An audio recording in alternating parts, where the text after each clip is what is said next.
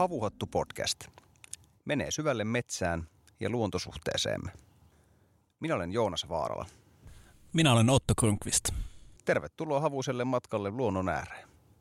Selma Kilpi on kaustisilla majansa pitävä runonlaulaja, kansalaisaktivisti ja vapaa toimittaja. Kilpi on ollut mukana useiden ekokylien ja kansalaisjärjestöjen toiminnassa ja on opiskellut laajasti kestävää kehitystä ja elämäntapaa.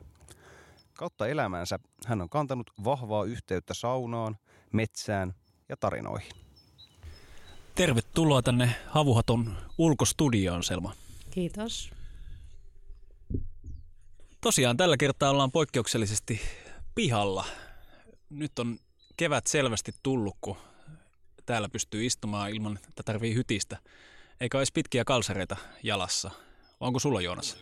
Täytyy myöntää, mä olin skeptinen. Mä laitoin vielä pitkät kalsarit, kalsarit jalkaan. Sen verran hyvistä puuhaata on toi radion tekeminen tuolla meidän kalseassa mökissä ollut tähän mennessä. Että, mutta kylläpä pärjäisi, pärjäisi vallan mainiosti kyllä ilmankin tähän oikein kivasti.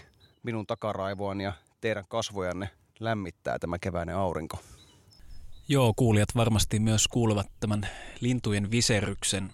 Tuuli hiukan humisee ja tuolta Santahaminasta välillä kuuluu harjoitusten laukaukset ja välillä tuosta lentokonekin pyyhältää yli tuonne Helsinki-Vantaalle. Tämmöinen hauska äänimiksaus kaupungin ja luonnon ääniä.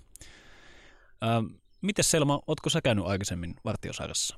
No en ihan Vartiosaaressa ole käynyt, mutta tässä aika lähellä kyllä mulla asuu kavereita tuossa Yliskylässä ja sieltä on retkeilyn näissä metissä, mutta en, en justiin tähän kohti ole osunut.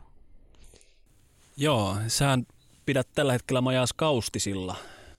Kaustisella, joo, siellä on nyt ollut kaksi vuotta saattelemassa tytärtä siellä musiikkilukiolaista. Mutta muutan sieltä pikkuhiljaa sitten kohti Jämsän koskee tässä tämän vuoden aikana kyllä.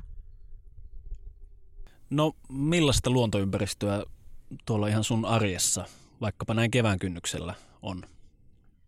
Mä liikun aika paljon nyt reilun vuoden ikäisen koiran kanssa me tässä ja, ja se, se pohjalainen aakee laakee, hmm, kyllähän se on niinku sellaista jonkunlaista, jollain lailla tuttua, tuttua seutua, mutta, mutta ei kuitenkaan sit sitä mun sielun maisemaa, semmoista järvi, järvi, järvien ja metsien maisemaa, että ne suot ja suopellot ja, ja semmoiset on ihan, ihan hienoja, mutta ei niin lähellä mua.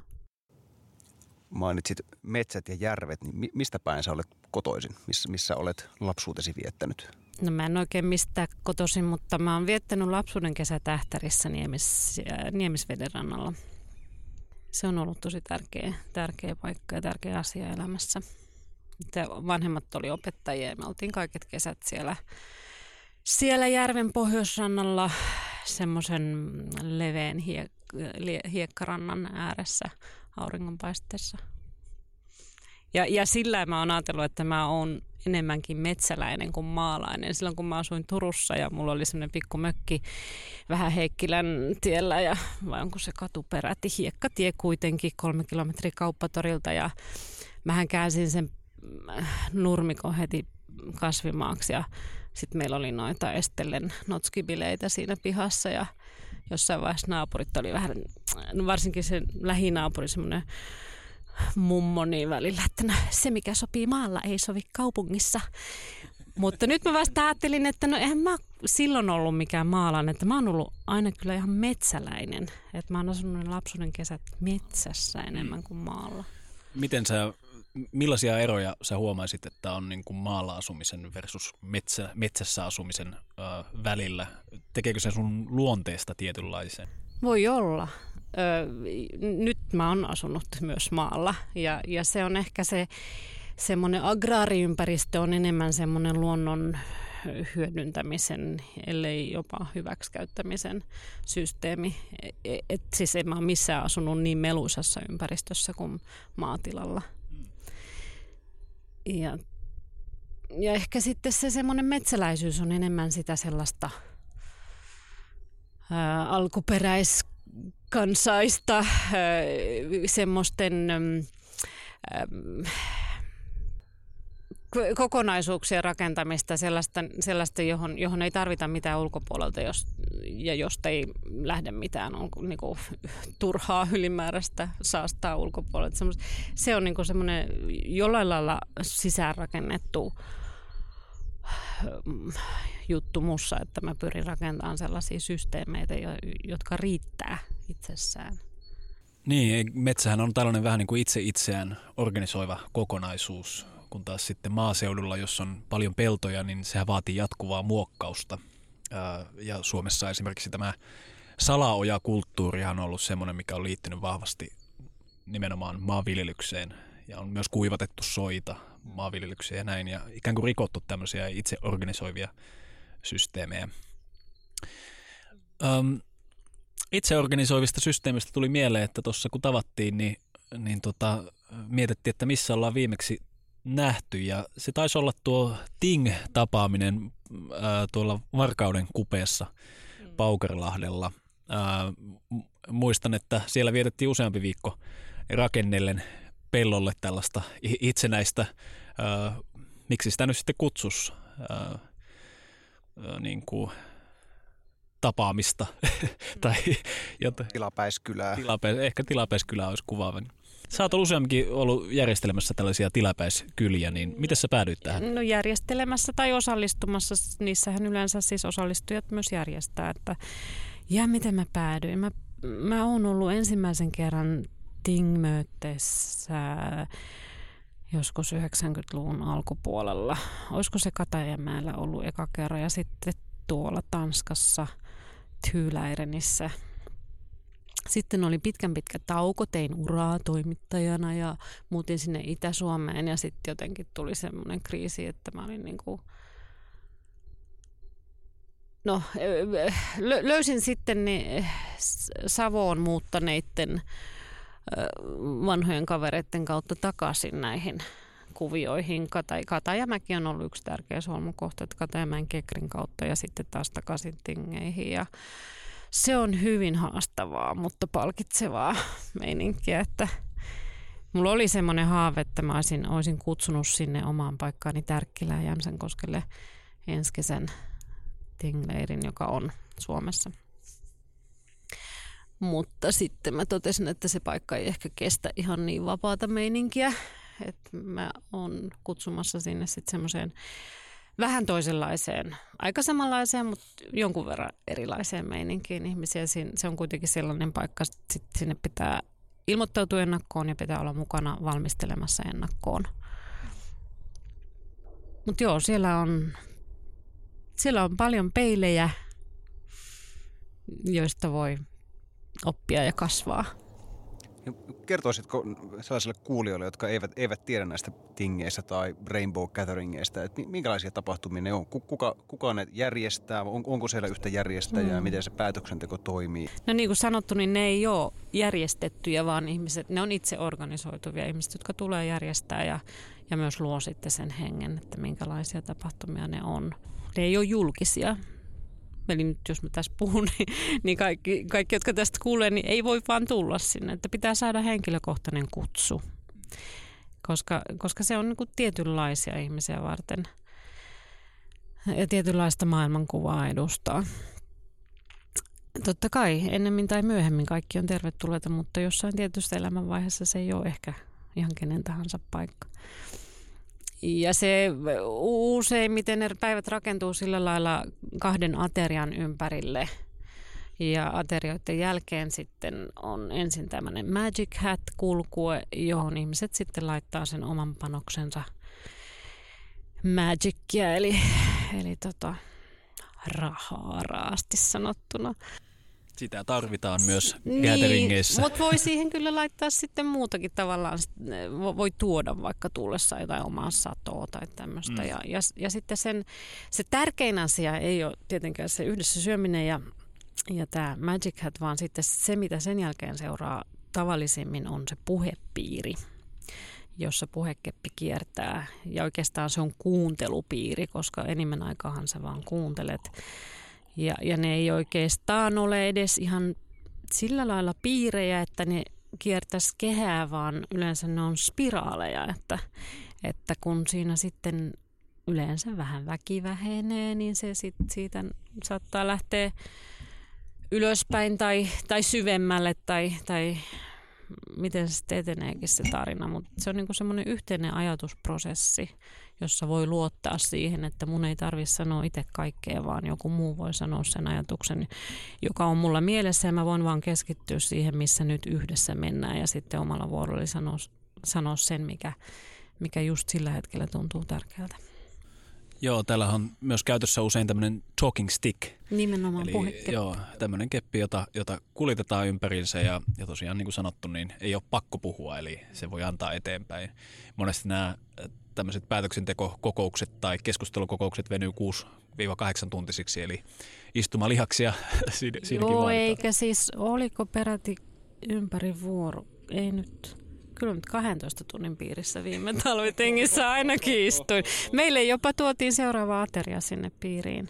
Et niin paljon kunnioitetaan sitä puhepiiriä, että, että sitä ei keskeytetä, vaikka se jatkuisi sit seuraavan aterian yli. Liikkuuko nämä aihepiirit sitten sen niin kuin porukan sisäisten dynamiikan, mi- miten, miten asiat järjestetään vai äh, niin kuin käytännön asian ympärillä, vai onko a, a, aivan, aivan kaikkea? Se on ihan mitä vaan. Se on just sitä, mitä, mitä sun sydämestä sillä hetkellä tulee, mikä sua koskettaa, mitä sä haluat sanoa. Ei ole semmoisia sääntöjä, että nyt voidaan kutsua koolle joku tietty teemapiiri, mutta siitäkin huolimatta sillä, jolla on se keppi, se voikin päättää puhua jostain ihan muusta. Niin, tämä on tosi kiinnostava tämä demokratiakokeilu, mikä näissä tapaamisissa on. Mä kävin ensimmäistä... Ei se ole demokratiaa. Se on lähempänä sosiokratiaa kuin Aa, demokratiaa. No joo, totta. Vapaan puheen periaate siinä on kuitenkin hyvin vahvasti läsnä. Ja Sosiokratia on next step from democracy. Se on seuraava askel. Se on edistyneempi versio. joo, se on siinä mielessä ehkä just eri eroa, että siinä ei nimetä ketään sun puhemieheksi, vaan itse asiassa olet itse siinä ää, osallistumassa ja edustat itseäsi. Että siinä mielessä olet kyllä ihan oikeassa. Hy- hyvä huomio. Ähm, mutta mä kuulin siis kymmenisen vuotta sitten, äh, että kyllä sitä jotain sellaista siitä on. Mutta Suomessa järjestettiin silloin tämmöinen Rainbow Gathering. Tinghän kiertää Pohjoismaissa, eli on vuoro, vuoro kesäin, kesin ja talvin äh, jossain Pohjoismaassa, kun taas sitten Rainbow kiertää yksi ympäri Eurooppaa, yksi ympäri maailmaa ja sitten on näitä paikallisia ympäri maailmaa myös. Ja, ja tota, m- mä innostuin tästä, tästä nimenomaan tästä päätöksentekopuolesta. Et mulle kerrottiin, miten se toimii. Ää, eräs ystävä sanoi mulle, että no se on vaan sitä, että joukko ihmisiä menee tiettyyn paikkaan, ne viettää siellä muutaman kuukauden ja lähtee sitten pois ja jättää paikan just samaan kuntoon kuin se oli tullessa. Ja että siellä on tämmöinen piiri, jossa, jossa keskustellaan asiat läpi. Ja mä menin silloin ää, politiikan opiskelijana ja toimittajana paikalle, koska mä halusin niin kuin kirjoittaa tästä asiasta ja tutkia sitä. Mutta se tekemisen meininki itse asiassa vähän niin kuin vei mennessään. Ja mua silloin harmitti, että mä vietin siellä vain muutaman päivän. Ja tässä kun kuulin, että Ting on Suomessa, silloin kun viimeksi nähtiin, sitä taitaa nyt olla ehkä neljä 5 vuotta, niin, niin tota, silloin mä sanoin, että tällä kertaa mä otan tämän takas ja menen sinne pitkä, pitkäksi aikaa, että pääsee myös rakentamaan juttuja. Ja me oltiin siellä juhannuksen aikaa, me luultiin, että siellä olisi täysleiri ja tohina päällä, niin ei siellä ollut ketään muita. Me tultiin sinne mun saksalaisen ystävän kanssa ja sitten me vaan mietittiin, että pitää varmaan rakentaa ensin sauna. Ja se me sitten tehtiin ja siellä saunassahan me sitten varmaan ensimmäisiä kertoja, kun te tulitte sinne, niin nähtiin kyllä. Niin, mäkin tulin kyllä sinne seedcampiin. Muistaakseni se oli semmoinen tapaus, että mä tulin sinne seedcampiin ja mä kunnustin sitä lähdettä siellä. Aivan, joo. Siinä oli tämmöinen savi, savirakennelma. Niin, mä tein siihen semmoisen kannen, kun mä halusin suojella sitä lähdevettä sille, että ihmiset ei laita sinne omia astioitaan, niin mä rakensin siihen semmoisen kivipadon ja laitoin kivikannen siihen ja sitten lapposysteemin siihen. Joo, se oli tosi toimiva systeemi, koska kuitenkin siellä oli, taisi olla huippuaikana pari 300 ihmistä ja kaikkien vesi tuli siitä lähteestä käytännössä juomavesi ja myöskin ruoanlaittoon. No peseytymiseen pystyi suoraan pulahtamaan kallaveteen, mutta, mutta muuten, muuten se lähde oli kyllä hyvin rakennettu, kun se toimi alusta loppuun siellä. Um, mites noissa tapaamisissa ja, ja näissä tilapäiskylissä, niin tuota, Mitäs taitoja sun mielestä vaatii se, että on osallistujana tai varsinkin jos on tämmöisiä ensimmäisiä, jotka tulee paikalle? Mitkä on niitä tärkeimpiä juttuja, mitä pitäisi osata tällaisessa yhteisössä? Ja no niin kuin kaikessa muussakin, niin se semmoinen läsnäolon taito on ehkä se tärkein taito. Mutta no, eihän sinne nyt kannata lähteä ihan ensimmäiselle, ensimmäiselle telttaretkellensä, että on hyvä, jos on pikkusen jotakin tulentekotaitoja ja ymmärrystä siitä ja sitten ymmärrystä siitä, että siellä ollaan sen paikan ehdoilla ja niiden ihmisten ehdoilla, jotka siellä asuu ja on. Onko näissä tapaamisissa sitten jotain niin kuin selkeitä sääntöjä vai luodaanko ne säännöt aina sillä porukalla vai tarvitaanko näissä mitään selkeitä sääntöjä? Osaako ihmiset kunnioittaa toisensa niin paljon, että mitään tällaisia selkeitä suuntaviivoja ei tarvita, vai jokainen osaa No siis kyllä sitä aina sanotaan, että first rule is no rules tai jotain tämän tyyppistä, että ei ole mitään sääntöjä, mutta kyllä siellä on semmoisia, mm, jotkut on kirjoittamattomia, jotkut on ihan siis, ne on käytännöstä syntyneitä, että on todettu, että, että on, on hygienistä tehdä jotkut asiat tietyllä tavalla ja, ja se on, on semmoisia niin käytännönlähtöisiä sääntöjä, että, että suojelemme sitä ympäristöä itseämme toimimalla tietyllä tavalla. Että ne on syntynyt kokemuksesta. Mutta muuten, jos et vahingoita ketään etkä mitään, niin voit olla varsin vapaasti siellä.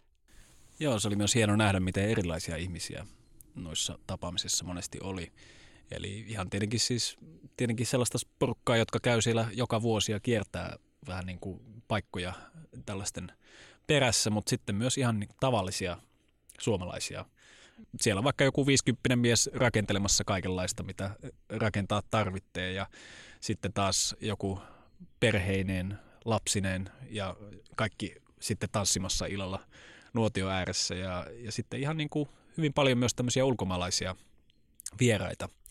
Erityisesti tulee mieleen nämä ranskalaiset ää, nuoret naiset, jotka tuli meidän kanssa saunaan ja siellä tehtiin erinäisiä tämmöisiä saunarituaaleja ja ne olivat hiukan hämmentyneitä siitä, että tällaista kuin se kuuluisa saunominen sitten on.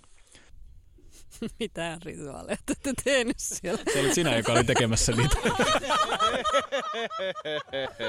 Mitä rituaaleja? En minä muista. Mä oon varmaan laulanut jotain saunalauluja. Joo, ja vihtomista oli ja joo, sellaista. Ei mitään sen, sen vakavampaa. Ihan normimeininkiä. Ihan normimeininkiä, kyllä.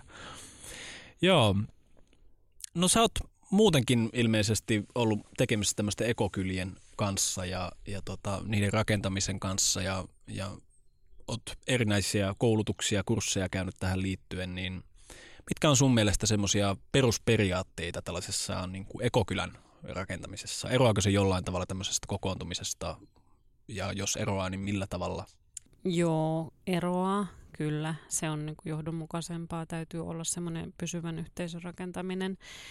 Äh, Global Eco Village Network on määritellyt, no tästä määritelmästä kiistellään paljon, mutta yksi määritelmä on se, että, että ekokylät pyrkii ekologiseen, taloudelliseen, sosiaaliseen ja kulttuuriseen kestävyyteen. No oikeastaan mä sanoisin, että kulttuuriseen, sosiaaliseen, taloudelliseen ja ekologiseen. Se kulttuurinen ja sosiaalinen on ne ensisijaisemmat oikeastaan. Ja, ja niin, eli se on semmoista kokonaisvaltaista kestävyyteen pyrkimistä. Oletko sä koskaan ollut mukana tällaisessa yhteisössä, joka on tavoitellut niin lähes täyttä omavaraisuutta? Ja mit, mitä sellainen vaatii yhteisöltä? No mä en ole oikeastaan ollut mukana, mä en ole asunut kuin yhdessä yhteisössä ja se ei todellakaan ollut kovin ekologinen, vaikka se onkin ekokyläksi tituleerattu paikka monesta syystä se, esimerkiksi rakennukset ei ollut sellaisia, että ne olisi mitenkään täyttänyt mitään kestävyyden vaatimuksia. Mutta mä oon tässä viisi vuotta ainakin ja ehkä, ehkä koko elämäni tehnyt matkaa kohti sitä unelmieni ekokylää. Et mulla ei ole, mä oon vieraillut kyllä paljon Kostarikassa VD Energia Pacifico tai Sangri Lanas, niin kuin ne siellä sanoi, niin oli, oli musta ehkä lähimpänä omavaraisuutta niistä paikoista, missä mä oon tämän, tämän matkani aikana vierailu ja, ja sitten venäläiset ekokylät.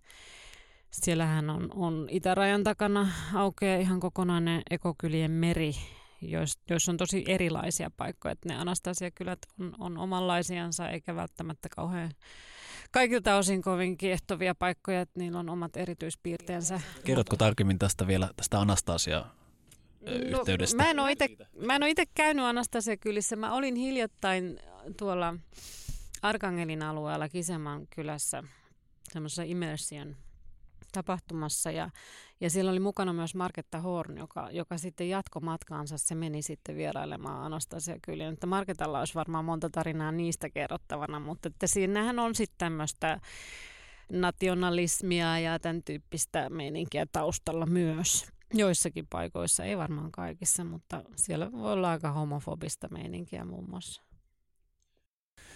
Miten sitten Suomessa tämmöiset ekokylät, onko tällä hetkellä Suomessa yhtään toimivaa ekokylää, joka suurin piirtein täyttäisi nämä kriteerit, mitä aikaisemmin No en kerroit. nyt kyllä tässä mitään tuomarin roolia ole suostu ottamaan, että täällä on monta, monta toimivaa ekokylää.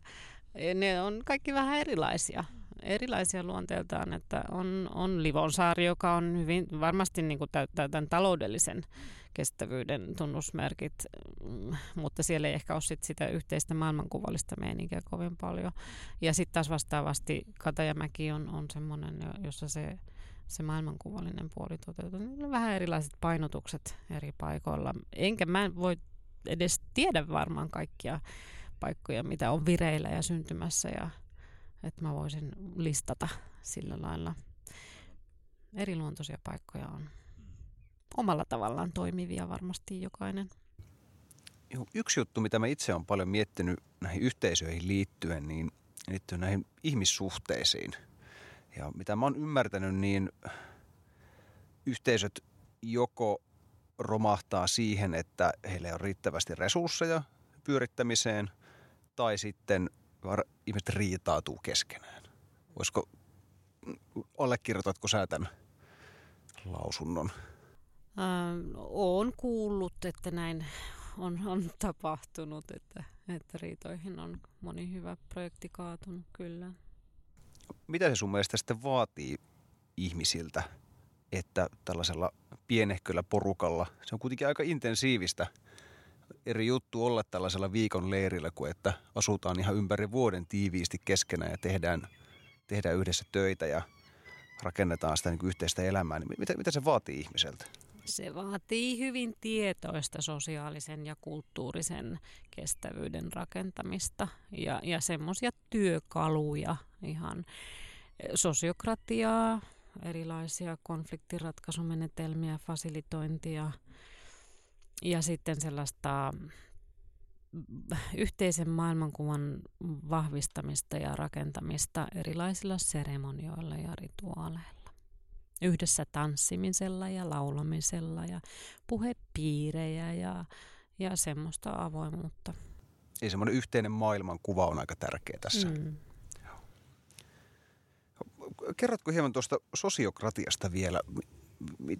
Miten toimii sosiokraattinen päätöksenteko? No joo, se onkin, se onkin melkoinen aihe kyllä tässä niin tyhjennettäväksi. Se on on sellainen järjestelmällinen päätöksenteko menetelmä. Mä, jos mä tyhjentävästi vastaan tähän, niin mä sanon, että www.sociocracy30.org, että menkää sinne.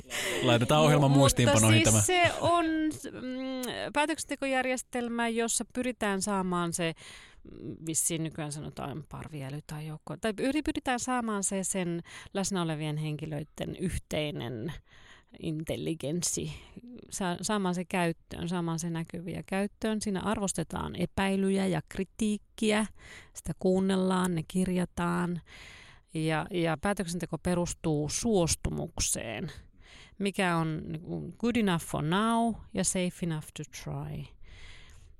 Että päästään eteenpäin. Ja sitten asetetaan joku aikaraja, että milloin arvioidaan tätä päätöstä ja katsotaan, että oliko ne huolenaiheet asia aiheellisia ja onko, onko tarpeen muuttaa jotakin. Se on semmoinen dynaaminen ja vastuuttava. Et sun, se, sun, se joudut väistämättä ottamaan vastuun paitsi sanomisistas, niin myös sanomatta jättämisistas. Et jos, jos sulla on joku epäilys, ollaan tekemässä päätöstä jostakin asiasta ja sitten sä mielessä saat, että no ei toi kyllä tuu toimimaan, etkä sano mitään. Ja sitten sanot jälkikäteen, että kyllähän mä tiesin, ettei se voi toimia. Niin silloin sä oot kyllä niinku mokannut sosiokratian näkökulmasta aika pahasti.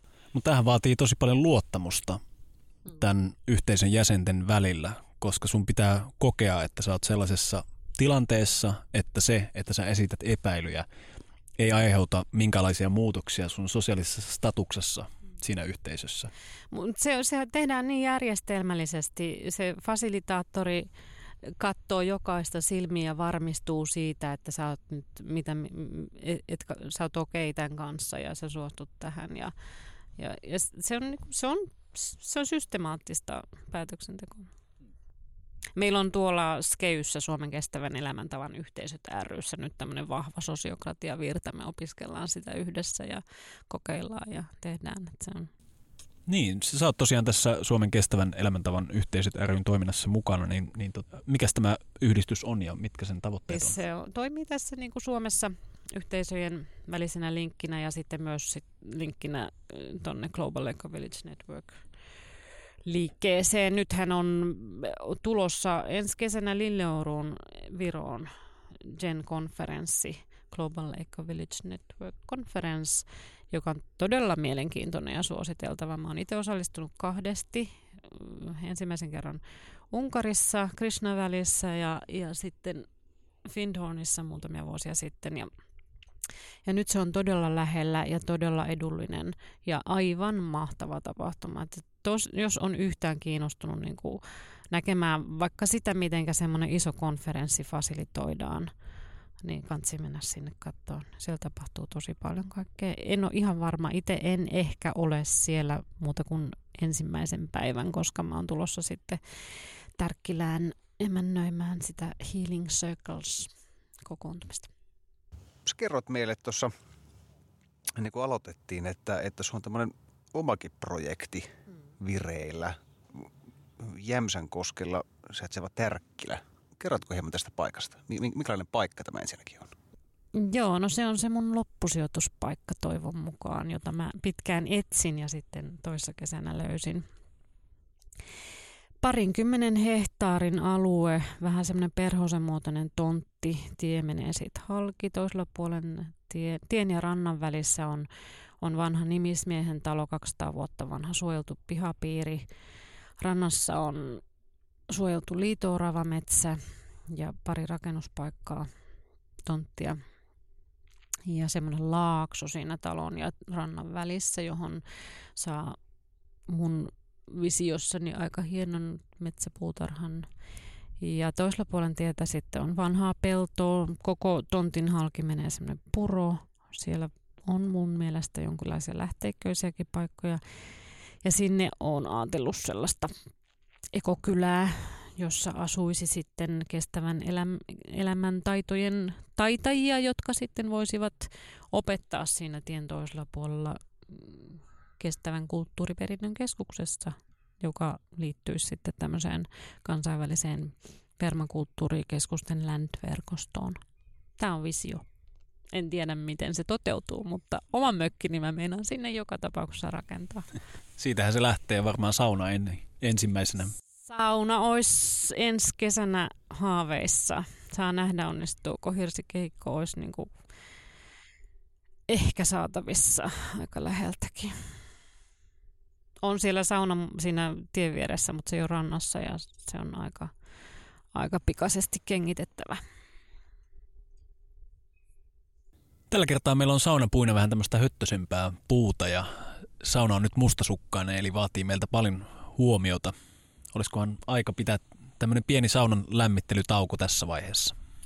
Joo, minä käyn hieman lepyttelemässä tuota kiuasta. Selvä.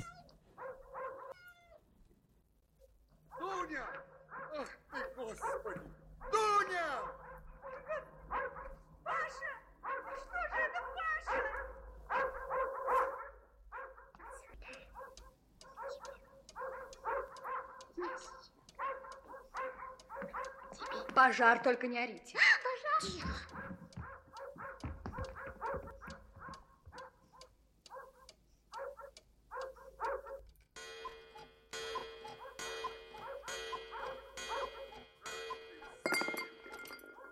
Попадись ты мне. А? Кланька!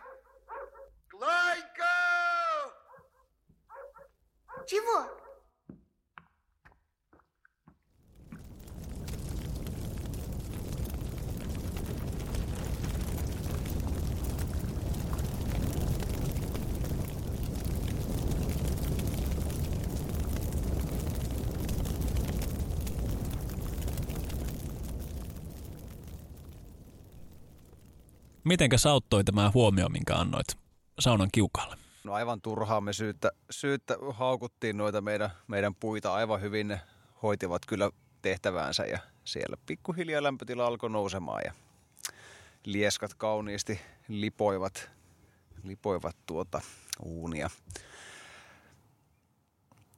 Me juteltiin tuossa tauolla nopeasti, nopeasti hieman tota podcastien kuuntelusta ja kerroit, että, että tämä maailma ei sulle itsellesi hirvittävä tuttu oikein ole. Ja, ja puhuttiin siitä, että eikö tämä voisi olla hyvää, hyvää tällaista kuunneltavaa tällaiset ääni, tällaiset puheohjelmat samalla kuin esimerkiksi kitkee kasvimaata. Se oli hieman eri mieltä. Niin, niin, mä en mielelläni sulje korviani siltä ympäröivältä äänimaisemalta ulkona, mutta että sisätiloissa kyllä mä, mä oon niin vanhan aikana, että mä kuuntelen aika paljon radioa. Mun pitää, mä yritän opetella nyt sitä, että mä sen radion sijaan avaankin jonkun podcast-lähetyksen. Ja, ja sitten virkkaan tai mm, siivoon tai laitan ruokaa tai tiskaan tai jotain. Mä oon vähän semmoinen utilitaristi, että jotain täytyy tehdä tai, tai tykkään siitä, että voin kuunnella ja samalla tehdä käsillä jotain. Itse asiassa se helpottaa keskittymistä mulla, että mä teen käsillä. Joo, mulla kanssa ihan sama juttu. Mä olin itse jossain vaiheessa töissä suksihuoltamossa ja siellä kun hinkkailin niitä suksia päivät pitkät, niin viikossa jo alkoi alko kaipaamaan jonkunlaista niin kuin rasitetta myös aivoille. Ja sitten mä aloin kuuntelemaan näitä. Silloin mä löysin itse podcastit ja aloin, kuuntelemaan, kuuntelemaan niitä. Siihen sopi aivan täydellisesti. Mm. Joo, tämä podcast on tosi kiinnostava formaatti, koska se on aika semmoinen virtaava. Että jotkuthan sanoo myöskin, että he mielellään kuuntele podcasteja siksi, että he ei jaksa keskittyä pitkiä aikoja. Että semmoinen 20 minuutin luento olisi heille mieleen mutta itse olen sitä mieltä, että podcast on enemmänkin se, että on vähän niin kuin olisi kärpäsenä katossa, kun muutama hyvä kaveri keskustelee keittiöpöydän ääressä. Joo, no tota, tota itse asiassa ehkä, ehkä mulla ei ole nyt niin paljon sitä podcast-tarvetta, koska mä oon ruvennut ylläpitämään sellaista virtuaalista puhepiiriä. Eli meillä on Skeyssä tämmöinen viikkopalaveri. Mä kutsun Zoom-palaveriin aina torstai-iltapäivisin ihmisiä. Eri puolilla Suomea yksin puurtavat ihmiset sitten voivat keskustella pari tuntia. Et meillä on tämän, tämän tyyppinen konsepti käynnissä. Hyvin toimiva. Aivan, ja onhan sillä toki eroa, että kun mainitsit tuosta, että luonnon ääressä ei huvita sulkea uh, ulkomaailmaa, niin mitä mekin ollaan puhuttu monesti vaikkapa vaellusjaksossa ja viime jaksossakin, että, että jos on itse vaikka vaeltamassa tai hiihtämässä tai muuta, niin, niin ei kyllä huvita paljon podcasteja kuunnella. Että se on enemmänkin mulle sitä, että mä sulin tämän kaupungin melun mm.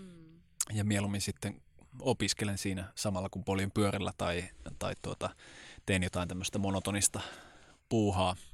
Mutta ymmärrettävästi luonto itsessään on virtaava ja se äänimaailma on virtaava ja sitä ei mielellään keskeytä ihmisten puheella. No Selma, sä oot myöskin runon laulaja. voisitko kertoa, että millä tavalla sä oot tutustunut tähän runojen maailmaan ja, ja tota, mitä ne sulle merkitsee? Hmm. No se on tullut varmaan, no okei mä oon opiskellut kirjallisuustiedettä, tosin yleistä kirjallisuustiedettä, mutta kuitenkin, että se kirjallisuuden tutkiminen on, on tuttua. Ja sitten laulaminen tuli, tuli elämään oikeastaan joskus silloin 30 kieppeillä Turussa, kun olin, olin niissä estelekuvioissa. Ja Pölki Jyrki veti meidän semmoista kaffet ja pullat kuoroa ja siinä laulettiin, laulettiin runoja tai runoa. Ehkä, ehkä se on ollut joka kerta, kun mä oon laulanut, laulanut niitä Suomen kansan vanhoja runoja ja, ja sitten se on sillä salakavallisesti. Kävin silloin myös Heikki Laitisen runolaulukurssilla Tutvossa. Ja, ja sitten jotenkin tuossa pari kesää sitten, kun mä olin Findhornissa ja siinä just tässä Global Eco Village Network-konferenssissa, siellä oli semmoinen Silent Strand, semmoinen meditaatiosysteemi ja ja oikeastaan Findhornin ekokylässäkin lauletaan joka aamu siellä Nature Sanctuaryssa tämmöisiä hymnejä, eri uskontokuntien hymnejä. Ja sitten mä totesin, että no en täällä ole yhtään, näiden laulukirjoissa ei ole yhtään suomalais-ugrilaista laulua.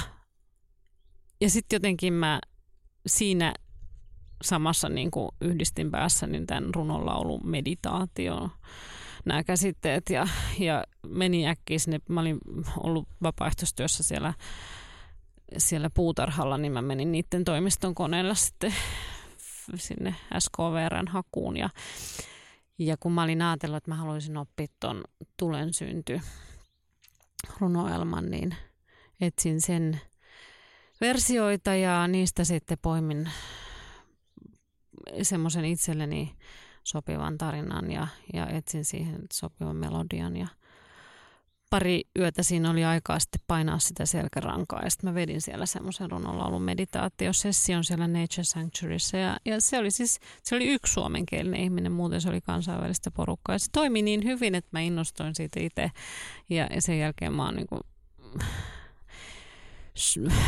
koittanut sitä repertuaarin niin kasvattaa. Ja, ja, ja liittyy tähän sitten sellainenkin to, toinen juttu, että mä tein neljä vuotta yhteistyössä Timo Heikkilän kanssa, kirjailija Timo Heikkilän kanssa hänen teostaan, jo, jota sitten ei koskaan, joka ei koskaan ilmestynyt ainakaan toistaiseksi. Se yhteistyö kariutui.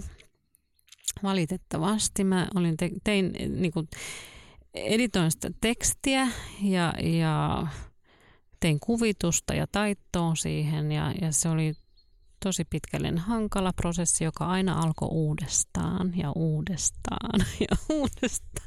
Ja loppujen lopuksi se sitten päättyi kokonaan. Ja, mutta se prosessi, Timo Heikkilän näkemykset muutenkin, ne ei ehkä ihan hirveän selkeästi välity niistä hänen neljästä aikaisemmasta kirjastaan, mutta, mutta jotenkin niistä on luettavasti, että siellä on niin jotain hienoa ja taustalla ja, ja jotenkin se aukesi mulle siinä prosessissa, tai, tai se hedelmöitti minun omia näkemyksiä tästä, tästä tota, Suomen kansan vanhoista runoista. Ja mä tykkään siitä,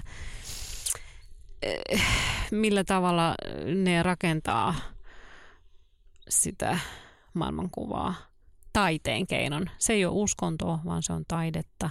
Se jättää tulkinnat avoimiksi ja se uudius, uusiutuu, uudistuu koko ajan. Mä, mä laulan jonkun tarinan tänään yhdellä lailla ja huomenna toisella lailla ja joku toinen muistaa sen taas ihan eri lailla ja tekee sitä oman versionsa ja ja näin. Ja, se, ja, ja kuitenkin ne Suomen kansan vanhat runot, ihan niin kuin kaikki muutkin äh, alkuperäiskansojenkin myytit ja, ja muut, ne puhuu siitä ihan samasta asiasta kuin tiede, mutta vaan omalla runollisella kielellään. Joo, nostit erittäin kiinnostavan seikan, kun sanoit tässä tästä, että, että nämä runot puhuu äh, vähän niin kuin samaa asiaa kuin mitä tiede. Ja sana tiedehän tulee en omistava muustakaan kuin tietämisestä ja siitä, miten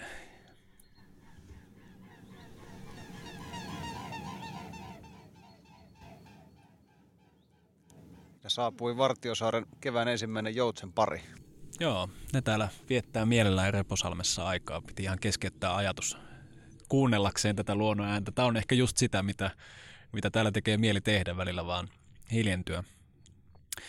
Mutta viime jaksossa puhuttiin materialismista ja siitä, miten muinaiset kulttuurit ja myös täällä Itämeren Suomen alueella on ymmärtäneet materian olemuksen eri tavoin ja tietoisuuden olemuksen eri tavoin kuin tämä meidän moderni tiede, vaikka periaatteessa se päämäärä on molemmilla sama, eli tietää, saada todellista ymmärrystä tästä maailmasta. Mitä sä Selma luulisit, millainen maailmankuva näillä runojen välittäjillä on ollut? Keskeistähän näissä vanhoissa runoissa on syntytieto. Syntytietoperiaate, siis ajatus siitä, että, että jos sä et tunne jonkun asian syntyä, jos sä käytät jotain sellaista, minkä syntyä sä et tunne, niin se hallittee sua sen sijaan, että sä hallitsit sitä. Kertoisitko tarkemmin, mitä tällä synnyllä tarkoitetaan? Mitä tarkoittaa synnyn tunteminen? Siis ihan yksinkertaisesti sitä, että sä tiedät, mistä joku juttu on kotoisin tai mi- miten se syntyy, miten se tehdään, mistä se on tullut. Tämmöinen syntytietoajattelu voi toimia hyvin kestävän elämän filosofiana, semmoisena taustafilosofiana, että sä pyrit siihen, että sä et käytä mitään sellaista, minkä syntyä sä et tunne. Sä et tiedä, kuka sen on tehnyt, missä se on tehty ja mistä materiaaleista se on tehty. No, se on, se on hyvä pyrkimys, mutta no, mähän käytän itse tietokonetta ja autoa, että mä nyt ihan ole siellä vielä. Mutta ne, ne ihmiset, jotka näitä runoja on laulanut, niin ne on ajatellut niin, että ne laulamalla jo, jonkun synnyn, niin ne ottaa sen asian haltuun. Ja ne on oman elämänsä herroja, eikä se eikä vellos siellä ympäröivän, ympäröivien voimien heiteltävänä. Siellä haetaan jonkinlaista kontrollia, voidaanko puhua? Mm, joo, joo. Mm, kontrolli on ehkä vähän ikävä sana. mutta Hallintaa. no hallintakin on. No sama, joo, sama. Jotain, no joo, kyllähän se ihminen epätoivoisesti yrittää tätä maailmankaikkeutta hallita. Omaansa ainakin. No, sä oot lukenut näitä Suomen kansan vanhoja runoja. Äh, mitä sä kuvailisit muuten sun suhdetta tähän Itämeren suomalaiseen perintöön? Mi- millainen merkitys esimerkiksi Kalevalalla on sulle ollut sun elämässä? Kalevala on yksi versio niistä Suomen kansan vanhoista runoista. Se on yksi tapa laittaa ne runot peräkkäin ja lisäillä sinne. Et mä oikein, no joo, sillä, sillä lailla Kalevala on mulle tosi merkittävä, että, että se on antanut varmaan inspiraation siihen toimia samalla tavalla kuin mitä mä teen just sitä, mitä Lönnrutkin teki. Eli mä etin sieltä niitä runoja ja etin juuri ne säkeet, jotka, jotka mun suuhun sopii ja jotka siihen mun tulkintaan sopii. Ja, ja sitten, no mutta Lönnrut ei tainnut itse kyllä hirveästi laulaa. Mä etin sitten vielä sen melodian ja painan ne sinne selkäytimeen ne jutut. Mutta mut siellä on, sieltä löytyy kyllä ihan kaikki kuvaa jaksaa etsiä kaivella. Ja sitten kyllä mä tietysti itse tuotan niitä säkeitä sit lisää. Tärkeätähän on tietysti sitten se rytmi, se maaginen rytmi, se nelipolvinen trokee, trokee-rytmi on tosi tärkeä. Sen, sen on sitten niin kuin pikkuhiljaa huomannut, että jos, jos on virheellisiä säkeitä tai, tai tekee sellaista mukakalevalaista, niin se ei vaan toimi. Se pitää, pitää mennä sääntöjen mukaan. Tästä tulee mieleen tämä eräs tutkimus, joka, joka julkaistiin hiljattain, missä todettiin, että, että tällaiset mantrojen lausujat suoriutuvat huomattavasti paremmin kognitiivisista testeistä kuin verrokkiryhmät, jotka eivät lausu mantroja. Ja, ja, ja, ja tota, tässä oli semmoinen hauska anekdootti tässä, tässä artikkelissa, joka kertoi tästä, että nämä intialaiset banditit, jotka on koko elämänsä lausunut mantroja ja näitä ikiaikaisia äh, intialaisia runoja. Äh, heitä oli kolme yhdessä tilassa ja he aloittivat sen mantran lausumisen ja jossain vaiheessa äh, se vaan keskeytyy ja kun tutkijat kysyvät, että no miksi ihmeessä te keskeytytte kesken kaiken ja sanoo, että yksi meistä teki virheen. Ja tutkijat sanoivat, että no ei se meitä haittaa, mutta meitä haittaa. Joo, ei toi mielenkiintoista, toi herättää musta nyt paljon ajatuksia tämä mantra. Mä, mä oon puhunut tästä niin kuin mantralauluna, nelipolvista mantralaulua. Ja, ja tuosta tuli mieleen se, että siis DNA-tutkijathan aikaisemmin tutki vaan niin kuin semmoista viittä prosenttia, jota sanottiin merkitykselliseksi perimän kannalta. Mutta sitten se loppu on tämä junk DNA. On, se onkin se, mikä, niin kuin, missä on se ylisukupolvinen muisti. Ja se on se, johon tämmöinen rytminen runolaulu vaikuttaa. Se muuttaa meitä. Se yhdessä laulaminen ja, joo, ja mantrat, kyllä.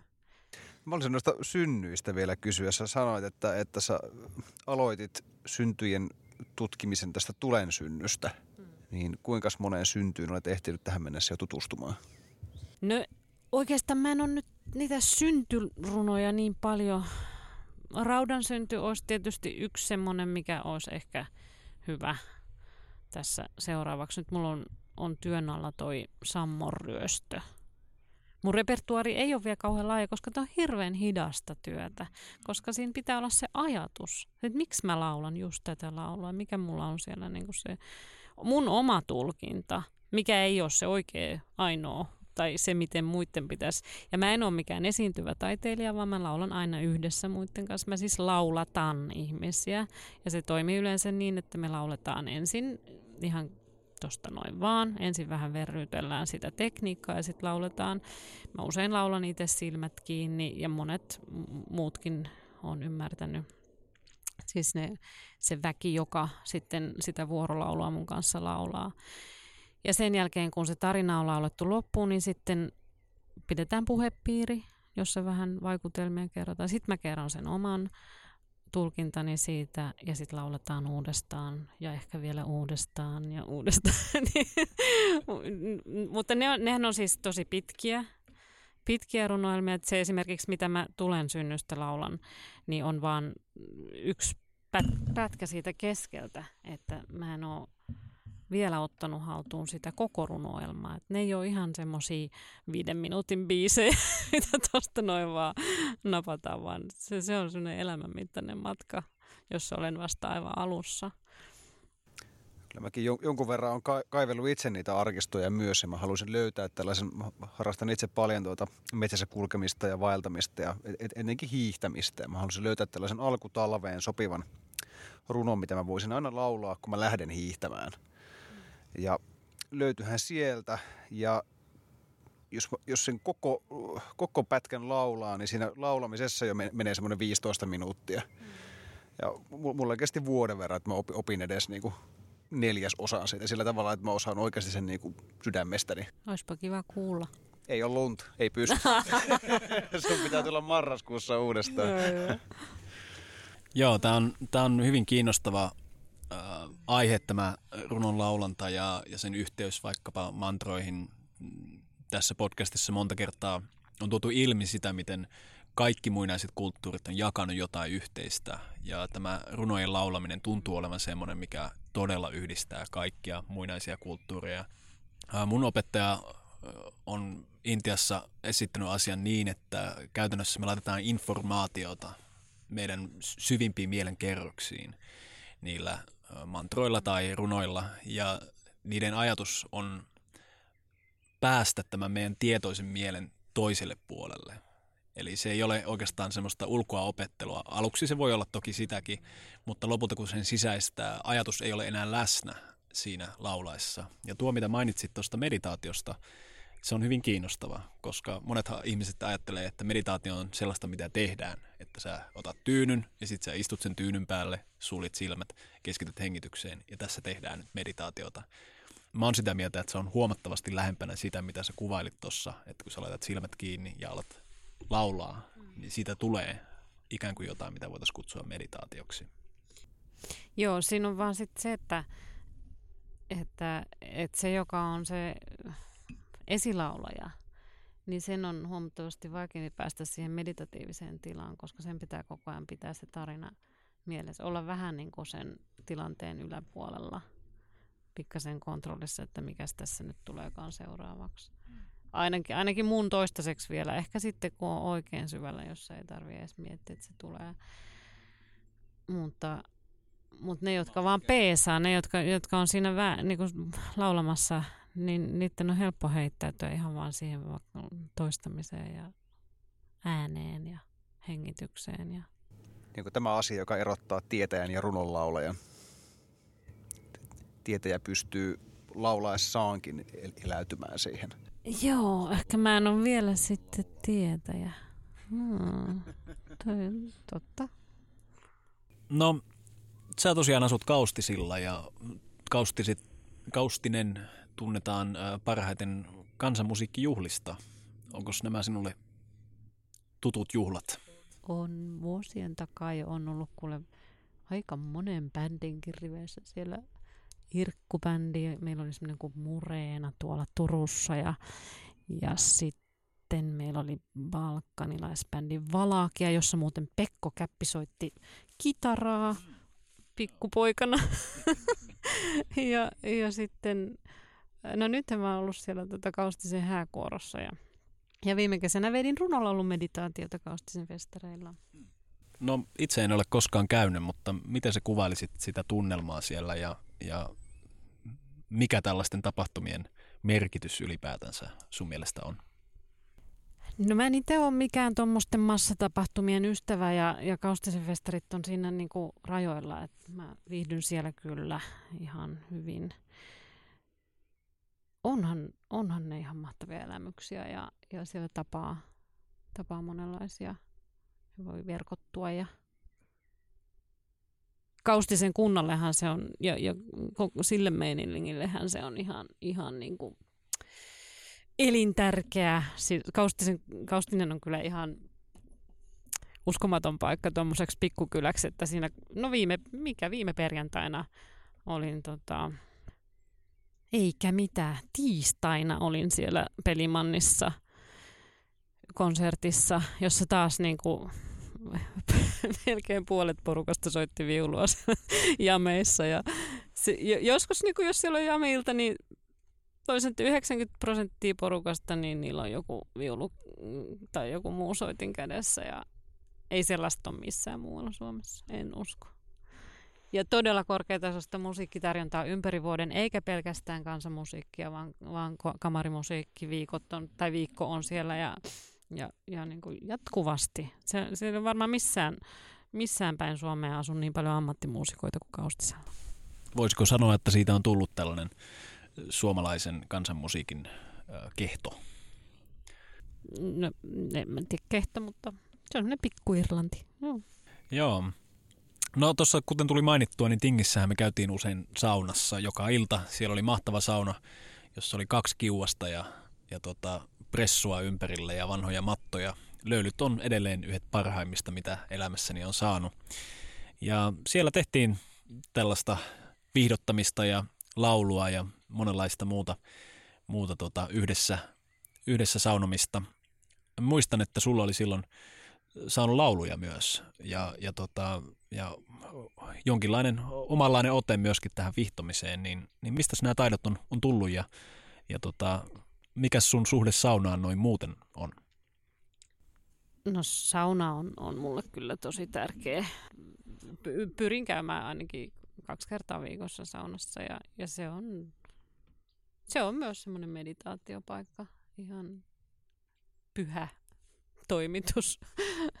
Kahdesti viikossa ainakin elvyttävä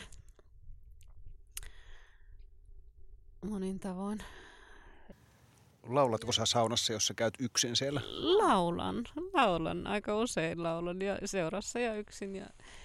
Mutta sitten nämä saunalaulut, niin kyllä mä niistä on velkaa Katajamäelle. Että siellä Katajamäen kekrisaunassa mä oon oppinut ne saunalaulut. No on tietysti sitten etsinyt lisää säkeitä Suomen kansan vanhoista runoista, mutta kyllä siellä, siellä se ensimmäinen, ensimmäiset saunaseremonia kokemukset on ollut. Että ja, ja myös ne vastomiset niin kuin tuolla Suomessa. Me ollaan tästä Joonaksen kanssa eri linjoilla, mutta ilmeisesti... Oletteko te vasta, vastapuolet? Minä no... Nimenomaan. E, Oletteko te siis jompikumpi on Itä-Suomesta? Kyllä, Joonas on Sallasta ja minä olen Oulusta ja mulle se on aina ollut vihta. Ja sulle vasta. Vasta. Niin, että itässä, itä-suomalaisille se on vasta ja länsi-suomalaisille se on vihta.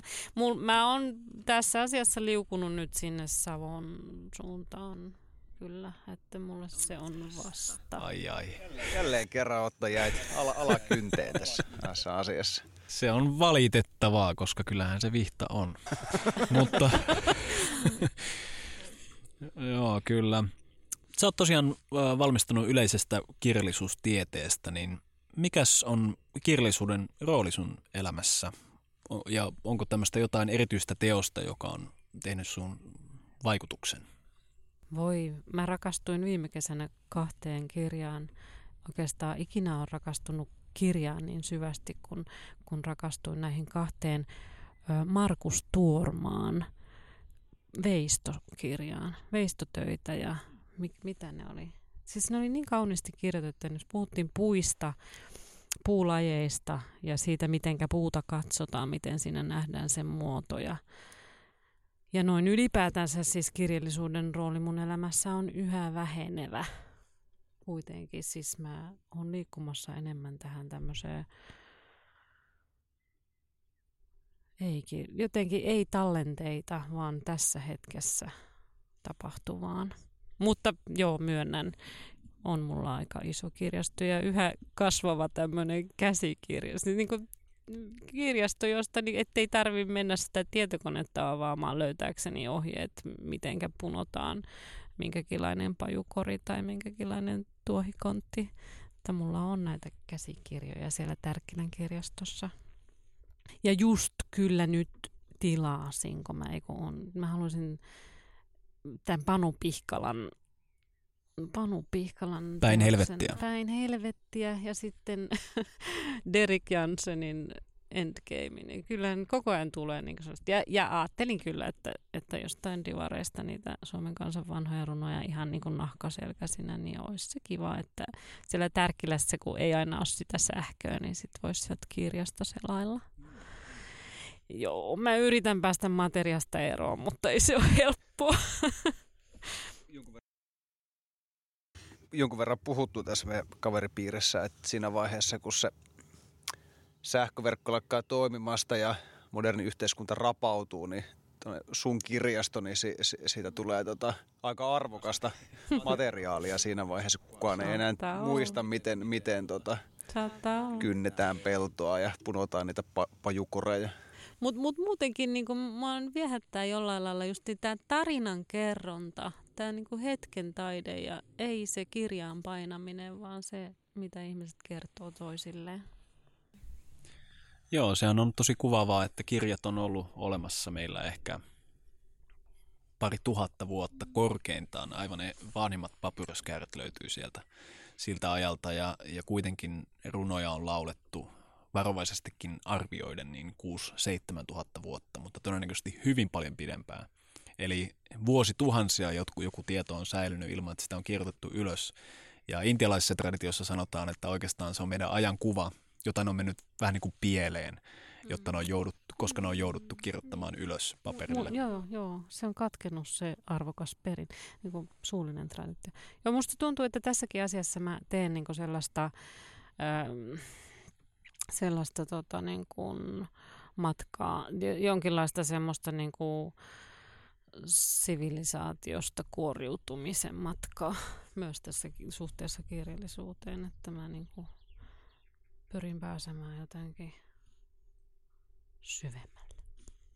Jonnekin, jonnekin semmoiseen alkuperäiseen olotilaan. Vaatiko se alkuperäiseen olotilaan pääseminen, pääseminen sun mielestä niin kuin erottautumista tästä modernista yhteiskunnasta? Hal- Haluatko erottautua ihan täysin? En, en mä nyt tästä... Tai tavallaan joo, ehkä mä vähän... mä, mä, jollain lailla... En mä voi irrottautua, en mä voi irrottautua tästä kokonaan. Mä oon tämän systeemin sisällä. Mä oon syntynyt, ehkä en ollut, en ollut päättänyt syntyä tähän aikaan, kun me tultiin tänne maksamaan veroja ja vuokria. Mutta mut täällä mä nyt oon ja synnyinpä kuitenkin, enkä täältä poiskaan pääse muuta kuin yhtä kautta.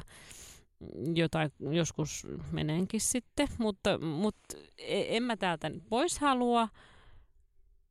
Ja tässä aja, siis mähän voin niinku kuitenkin mielessäni irrottautua tästä. Ja, ja, ja omalla e, tontillani, omalla elintavallani pyrkiä ainakin, ja pyrinkin, ja, ja on, on tekemässä kovasti töitä siihen, että, että esimerkiksi rahatalouden ulkopuolella eläminen voisi olla mahdollista tässä maassa, että mä oon perustamassa sitä ikikaikkusäätiötä elämänperintösäätiötä, jonka tarkoitus on mahdollistaa maalle omistautuminen maata omistamatta.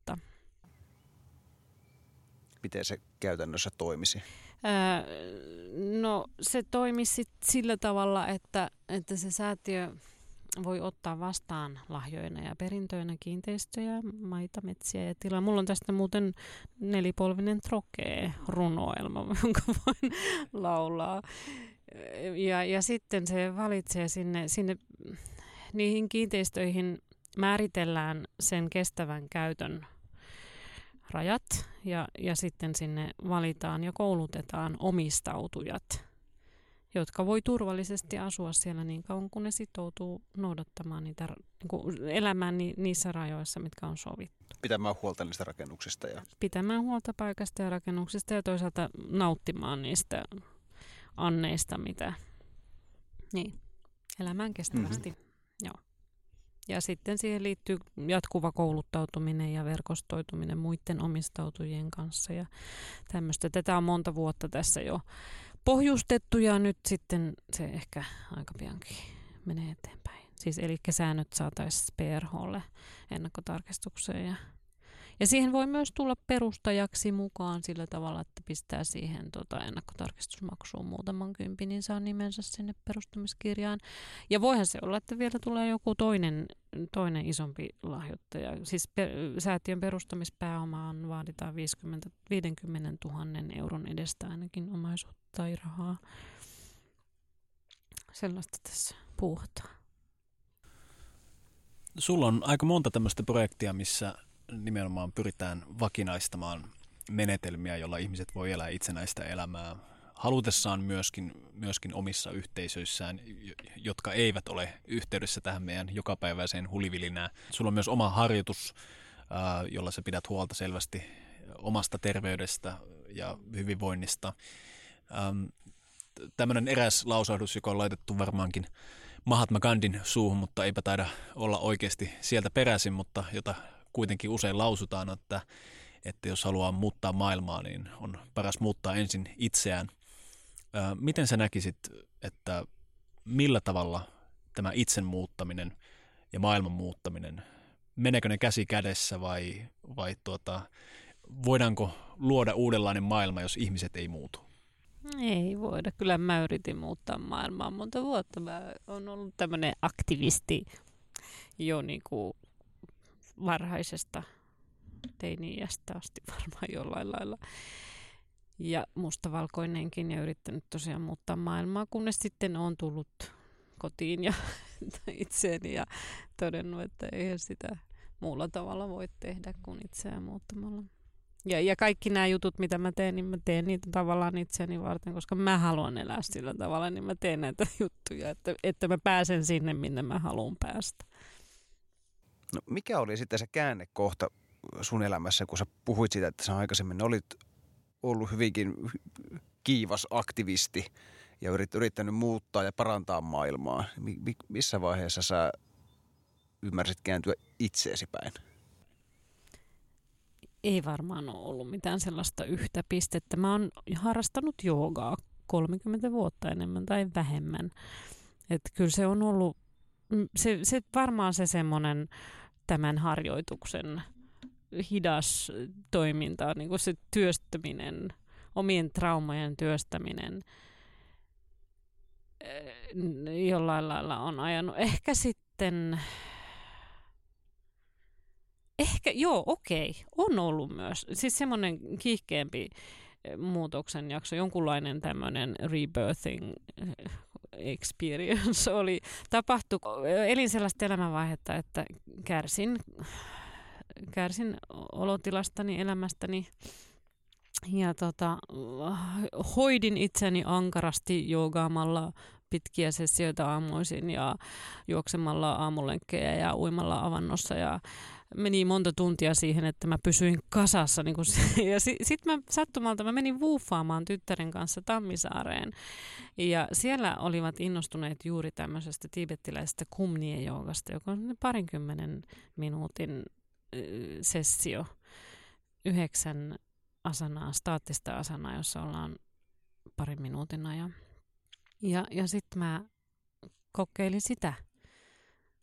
Ja pari viikon päästä sitten tapahtui semmoinen jotenkin, että okei, mä pystyin tekemään päätöksiä ja näkemään asioita. Et ehkä se on ollut semmoinen kulminaatiopiste. Tai käännekohta suomeksi sanottuna. Meillä on tässä jotain yhteistä, koska, koska niin kuin monta kertaa tässä podcastissakin kertonut, niin ensin koitin opiskelemalla politiikkaa ymmärtää, että miten se yhteiskunta toimii ja miten sitä voisi muuttaa, kunnes huomasin, että eihän nämä teoriat oikeasti toimi käytännössä. ja ja tota, päädyin asanamatolle ja muuttamalla itseäni muuttui koko perspektiivi ja sitä kautta ää, lähestyn tätä maailman muuttamista, että jos teen asiat niin, että en ole itse ää, tällaisten esteiden riivaama, niin silloin on mahdollista myös toimia tässä maailmassa niin, että asiat alkaa muuttua ja, ja voi tehdä hyvää. Sitä kautta voi löytää sen oman sydämensä äänen ja sitten sitä voi lähteä kuuntelemaan, seuraamaan. Mm, niinpä. Yksi semmoinen äh, seikka, mikä meitä myös yhdistää, on kapoeira. Äh, joo, kyllä ollaan muistaakseni pelattu myös kapoeraa. Kapoerahan siis kuulijoille tiedoksi, niin pelataan, ei harrasteta tai, tai tuota, suoriteta tai, tai muuta, vaan, vaan se on peli. Leikki. Ehkä jopa leikki, joo. Mitenkäs sä päädyit äh, kapoeran pariin? Mm, kapoeira, mm, näin ensimmäistä kertaa kapoeira maailmankauppojen liiton tapaamisessa Tampereella joskus 90-luvun ihan alussa. Jouni Piekkari oli siellä ainakin ja ketä kaikkea, Sitsu, olisiko ollut Tapaninen. Ne tamperelaiset kapoeristat siellä pelasivat ja, ja minä innostuin siitä valtavasti, koska mä on, on siis harrastanut monenlaista liikuntaa, telinevoimistelua lapsena ja tämmöistä ja, ja sitten kun siinä yhdistyi se musiikki ja, ja Joo, se oli ihan tosi innostavaa. Ja sitten mä Turussa aloitin silloin edesmenneen Ritva Saastamoisen, nyttemmin edesmenneen Ritva Saastamoisen ohjauksessa ja kahdeksan vuotta kerkesin Turussa, seitsemän, kahdeksan pelailemaan siellä ja sen jälkeen sitten aina silloin kun on tilaisuus ja Varkaudessa opetin alkeita ja joo. Joo, se on hyvin kiinnostava tämmöinen taistelu, tanssi, tämä capoeira, eli tuo mitä mainitsit musiikista on ollut mulle myös tosi kiinnostava silloin, kun teiniässä tutustuin capoeiraan, eli, eli siinä on tämmöinen orkesteri, batteria, sitten on sen ympärillä rinki eli hoda. Ja sitten siinä on kaksi pelaajaa, jotka sitten käyvät ikään kuin dialogia keskenään. Capoeira on siinä mielessä hauska myös, että se on tämmöinen brasilialainen ja, ja hyvin vahvasti heidän juuriinsa kiinnittynyt, mutta levinnyt kaikkialle maailmaan, eli vähän niin kuin tämmöinen ehkä Brasilian jooga, jos niin voisi sanoa. Ää, onko capoeira vieläkin sulle osa elämää tässä vaiheessa? On aina silloin, kun se tulee vastaan. Mä en niin aktiivisesti hakenut. Kyllä mulla soittimet on ja, ja sille oli mulla nyt teki talvitengissä mukana jotain semmoisia vaatteitakin, että olisi voinut, mutta ei siellä ollut sit sellaista porukkaa. Mutta Joo, aina tilaisuuden tullen, kyllä. Ja sitten myös sillä lailla se on, että tässä kun mä venän sitä runolaulun meditaatioon, niin mä yritän aina ihan niin kuin kapoera hodassakin tehdä siitä piiristä tiiviin. Ja mä opetan ihmisille myös puhepiireissä aina sitä, että, että pitäkää välimatkat etäisyys seuraava on aina samana, niin se pysyy se energia siinä, ettei se mene niin kuin epämuodostuneeksi ja virtaukset sieltä ulospäin. se on jotain, mitä mä oon oppinut kapoerasta myös. Yksi niistä hyvistä asioista. Me tässä nautusten aikana useammankin kerran puhuttu runon laulannasta. Siellä joku hanhipariskunta laulaa omaa lauluansa – olisi tosi kiva kuulla joku laulu. Ehkä me voitaisiin rohkaistua yhdessä myös, myös lausumaan joku runo, jos, jos sä voisit toimia esilaulajana. Olisiko sulla mielessä Joo, jotain joo, hyvää? Kyllä, kun tämä on tämmöinen metsäaiheinen, niin voitaisiin laulaa semmoinen metsä, metsälaulu. Mutta, mutta joo, te, mä en laula yksin. Mä oon, on esilaulaja ja se edellyttää sitä, että on muita, jotka laulaa sit sitä kertoo. Mm, Niin me voitaisiin laulaa semmoinen metsälaulu. Se syntyi oikeastaan semmoiseen tarpeeseen. Mä koin jotenkin, sa- sain jotain rapaa päälle ja sitten mä tota, lähdin metsään. Se taisi olla just siellä Katajamäen yhteisössä tuolla Vilppulassa ja menin sinne Elämänmäelle ja jotenkin siellä, siellä sitten niin kuin näitä säkeitä rupesin tapailemaan. Ah, nyt menee ehkä sekaisin toisen semmoisen loitsulaulun kanssa tämä. Mutta joka tapauksessa mä oon kääntänyt vähän. Tämä on semmoinen alun perin ehkä tätä on laulettu vähän sillä, että voi minua poloista, kun ei ole sitä sisarta eikä sitä emoni lasta, jolle minä huoleni kertoisin, että täytyy pitää mennä tuonne metän puille puhumaan. Mutta mä oon kääntänyt sen sillä lailla toisella lailla, että, että, että se on hienoa, että on se mahdollisuus mennä ja kun saa jotain, mm, jotain tosiaan epämiellyttävää tulee vastaan, niin sitten sen voi ottaa ja katsoa ja viedä sen sinne metsään puitten lannoitteeksi, ettei rupea sitä kakkaa levittämään niin kuin muihin tai jotenkin. Niin vo- voi käyttää sitä metsää semmoisena puhdistautumispaikkana. Henkisenä kompostina. Niin, se on komposti on hieno asia. Ja, ja se on, siellä se on tarpeen se lannotus. niin tota, joo, tämä on todennäköisesti jollakin tapaa Tellu Turkan säveltämään tämä tää, tota, sävel tässä, mutta mä oon häneltä saanut kyllä luvan, luvan käyttää tätä. Hän on tietoinen tästä mun versiosta. Se on hiukan monimutkaisempi kuin mitä niillä on ollut, mitä mä yleensä vedän, mutta kyllä te selviitte tästä. Menen metsään mäelle, menen metsään mäelle, puhun puille pääni päälle. Puille pääni päälle, haastan haavan lehtosille. haastan haavan lehto, Tosille, pajatan pajun vesoille. ajatan pajun Vesoille, haastan puille, haastan maille. haastan puille, Haastan maille, kerron kylmille kiville. Kylmille Kiville, kurtan kuusen oksa sille. kurtan Kuusen oksa sille, kaihoan katajapuille. Katajapuille, nuo ei kerro kellenkään. Ei kerro kellenkään, Nää kuku ei kylän kujilla. Kulilla, muutan suuni mustikalla, muutan suuni mustikalla, vaihan suuni vapukalla.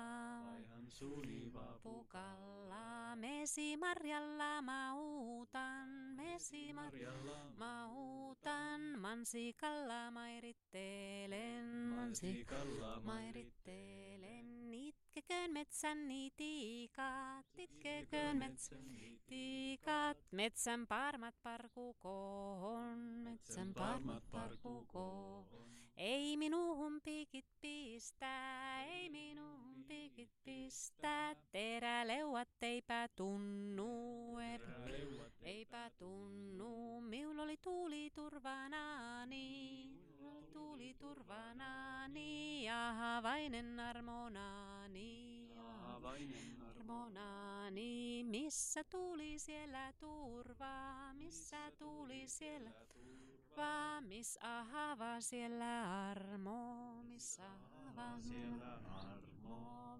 Suolla kasvoi suo petäjä, suolla kasvoi suo petäjä, rannalla rutimoraita, rannalla rutimoraita.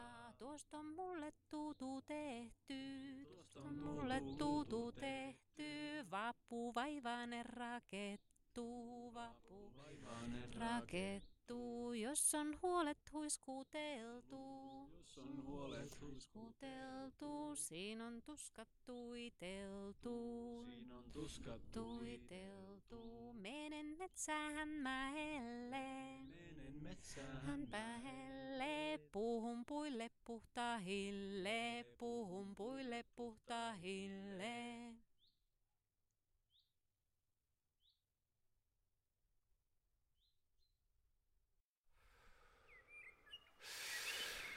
Mm.